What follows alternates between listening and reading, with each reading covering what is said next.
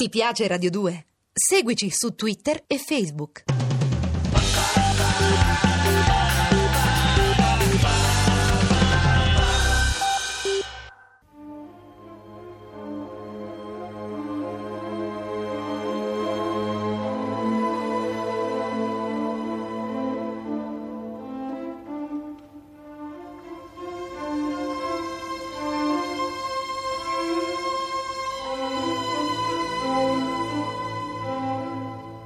La Scala per l'Inferno, originale radiofonico in trenta puntate di Valerio Evangelisti, regia di Massimo Guglielmi.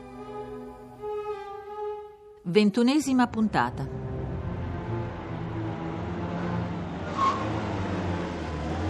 Com'è possibile? Che cosa sarà successo? Le luci della clinica sono tutte spente. Non allarmarti, Manuela.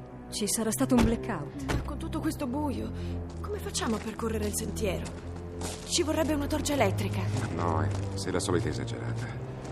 Ci si vede ancora abbastanza. Strano.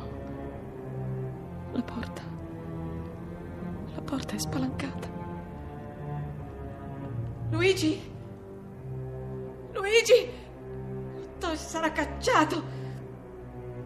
In portineria non c'è nessuno. Forse è meglio se vado a vedere in sala mensa. Vengo con lei, dottoressa Neri. No, Elena, tu resti qui con noi. Adesso ho fretta di ascoltare di nuovo Samuele. Credo che nel suo racconto si trovi la spiegazione di quello che sta accadendo in paese e anche di questo buio. Dottoressa Neri cercherà più tardi il suo personale e i suoi pazienti. Sì, sì, d'accordo, professor Costa, come vuole lei. Mi seguo allora, provo ad accendere la luce del corridoio. Si è accesa! Dunque non c'è stato nessun blackout. Ma allora dove saranno andati tutti quanti? Dottoressa, la prego. Abbiamo poco tempo. Sì, va bene. Venite nello studio. Samuele! Oh, Samuele, perché te ne stavi qui da solo al buio? Perché non mi rispondi? Samuele, riesci a sentirmi? Non le risponde perché l'ho chiamato Samuele mentre lui crede di essere... Al-Azhar. Al-Azhar, rispondi. Mm. Ti ricordi che cosa ci stavi raccontando? Quella battaglia presso Casares. Ricordo benissimo. Bene, allora continua da lì. Ci stavi descrivendo l'apparizione di un disco di fuoco nel mezzo della battaglia.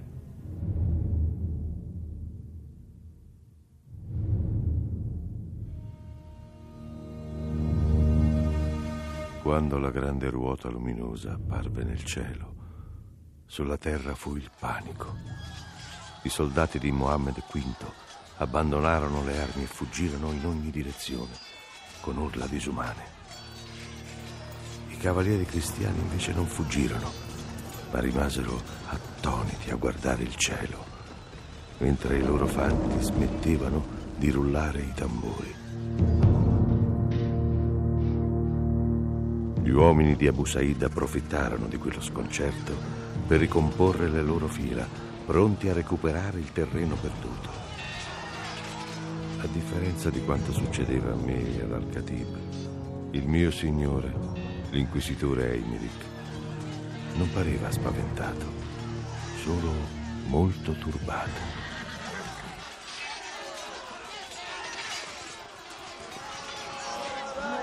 Venite. Scendiamo a valle. I nostri cavalli sono fuggiti. Non importa, venite. Ma chi è quella gente che corre nella nostra direzione? Soldati mori in fuga. Vedete? Abbandonano le armi. Non temete, non vadano certo a noi. Io non temo nulla. Ehi, vecchio, scalzati! Non venirmi addosso, furfante!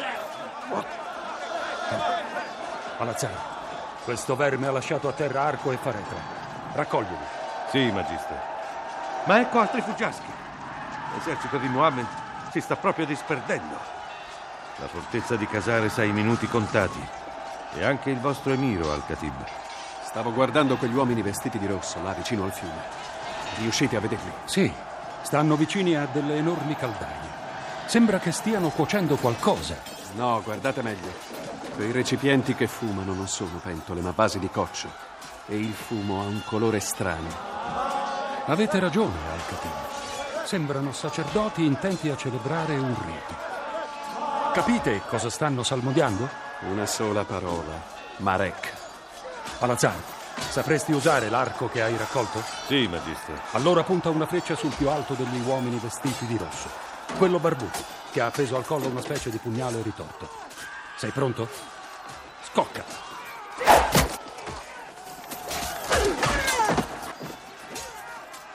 Guardate, la ruota nel cielo è scomparsa. Non ne resta alcuna traccia. Laggiù, guardate, verso la valle. I soldati di Pietro di Castiglia hanno ripreso l'offensiva. Adesso sono gli uomini di Abu Sa'id che fuggono. Ritiriamoci! Incredibile, si arrendono in massa. Sì, piuttosto guardate alle vostre spalle. C'è un cavaliere che avanza verso di noi al galoppo. È un cavaliere castigliano. Signore, fermatevi! Fermatevi, sono un cristiano e questi sono miei amici. Ah, ah. Un cristiano? E cosa ci fai qua? Sei uno di quei rinnegati che vivono con i saraceni? Sono un uomo di chiesa in missione diplomatica. Ecco, questi sono i miei salvacondotti. Devo raggiungere Casares a ogni costo. Se mi aiutate, farò sì che il re Pietro di Castiglia vi sia riconoscente.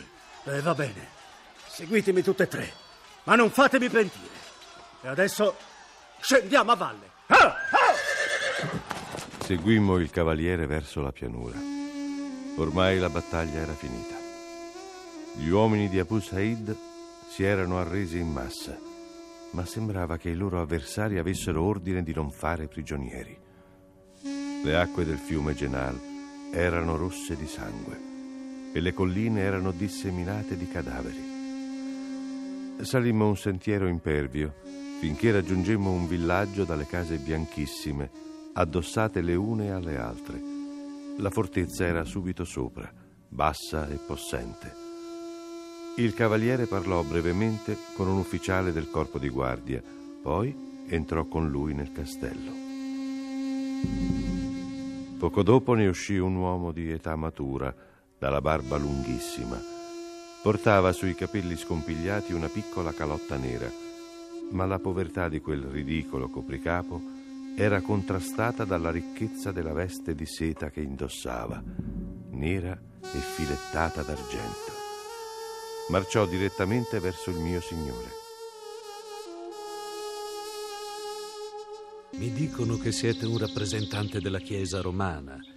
Chi sareste dunque? Io sono Nicolas Eimerich, inquisitore generale del Regno di Aragona. E io...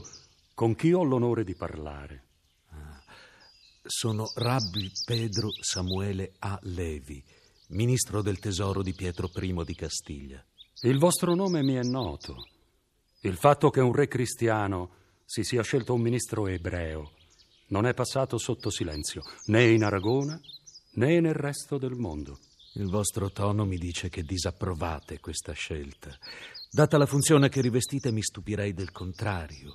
Ma forse per una volta abbiamo un nemico in comune. Avete visto quella ruota nel cielo? Certo. Sapete chi la guidava? Noi lo chiamiamo Satana. Anche noi. Oppure Belzebù, il signore delle mosche. I saraceni lo chiamano Iblis, ma non importa il suo nome. Tutti quanti stiamo combattendo il diavolo. Ma le probabilità di vittoria sembrano tutte a suo favore.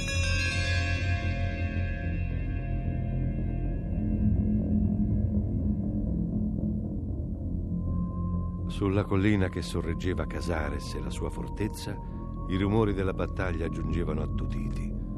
L'inquisitore Eymerich fissava il rabbino ha-Levi, ministro di Pietro il Crudele, con malcelata ostilità.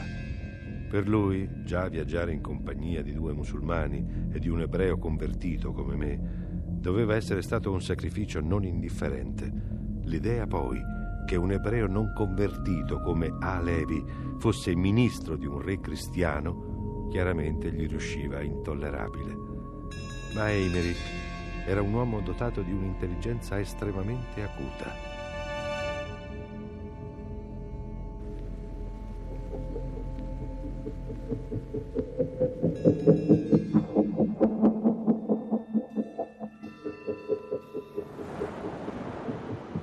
Al-Azhar, devo interromperti ancora. Sono molto preoccupata. Non sento un solo rumore che provenga dalle altre stanze di là. Non posso credere che sia i miei pazienti che gli infermieri si siano addormentati tutti insieme di colpo. Ha ragione, dottoressa Neri. Interrompiamo pure il racconto di Samuele, tanto non chiarisce nulla di quello che mi interessa. Si sbaglia, professore. Le sue sembrano divagazioni nel tempo e nello spazio, ma tra poco constaterà lei stesso quanto siano strettamente legate a ciò che sta accadendo in questo momento qui alla Palma. Vittoria, ti lascio qualche minuto con il professore. Sì. Va pure a controllare, Manuela. Io continuerò ad ascoltare il racconto di Samuele assieme al professor Costa. Attilio, eh, se non ti spiace, preferirei accompagnarla. No. Va bene, va bene, Elena. Mm. Facciamo così. Accompagna la dottoressa, ma portati il mio telefonino, non si sa mai. E chiamami subito qui allo studio, se noti qualcosa di strano. Va bene. A dopo, allora. Venga, venga con me, dottoressa Ariosto. Il reparto è da questa parte. Eh, grazie. Mi stanno vicino.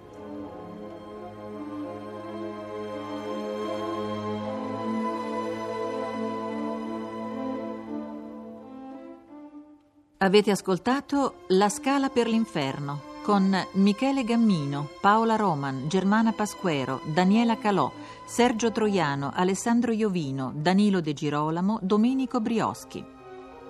Realizzazione tecnica di Lorenzo Cotta e Luca Trevisan. Posta elettronica sceneggiato chiocciola rai punto it. Seguici anche su Twitter.